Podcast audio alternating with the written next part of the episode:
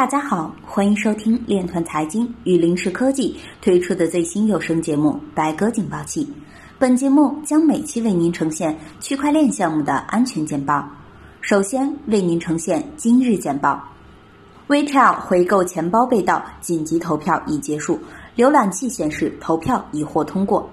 盛世王朝平台忽悠老年人投虚拟币，拉三十万加赚两千四百万。物联网供应商确认服务器数据泄露。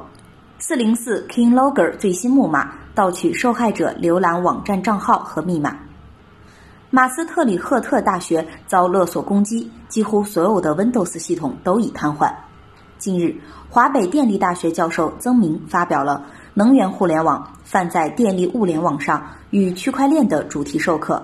曾明指出，在应用场景方面，能源区块链能够实现对信息的数据化和网络化，使其便于集中传输和处理，提升系统处理能力。在区块链与泛在电力物联网的融合应用方面，曾明认为，区块链技术的去中心化特征可实现泛在电力物联网中电力用户、电工装备企业设备间的对等、广泛互联、其信息共享、智能合约特征可实现泛在电力物联网中各相关主体对于各类信息的广泛交互和充分共享。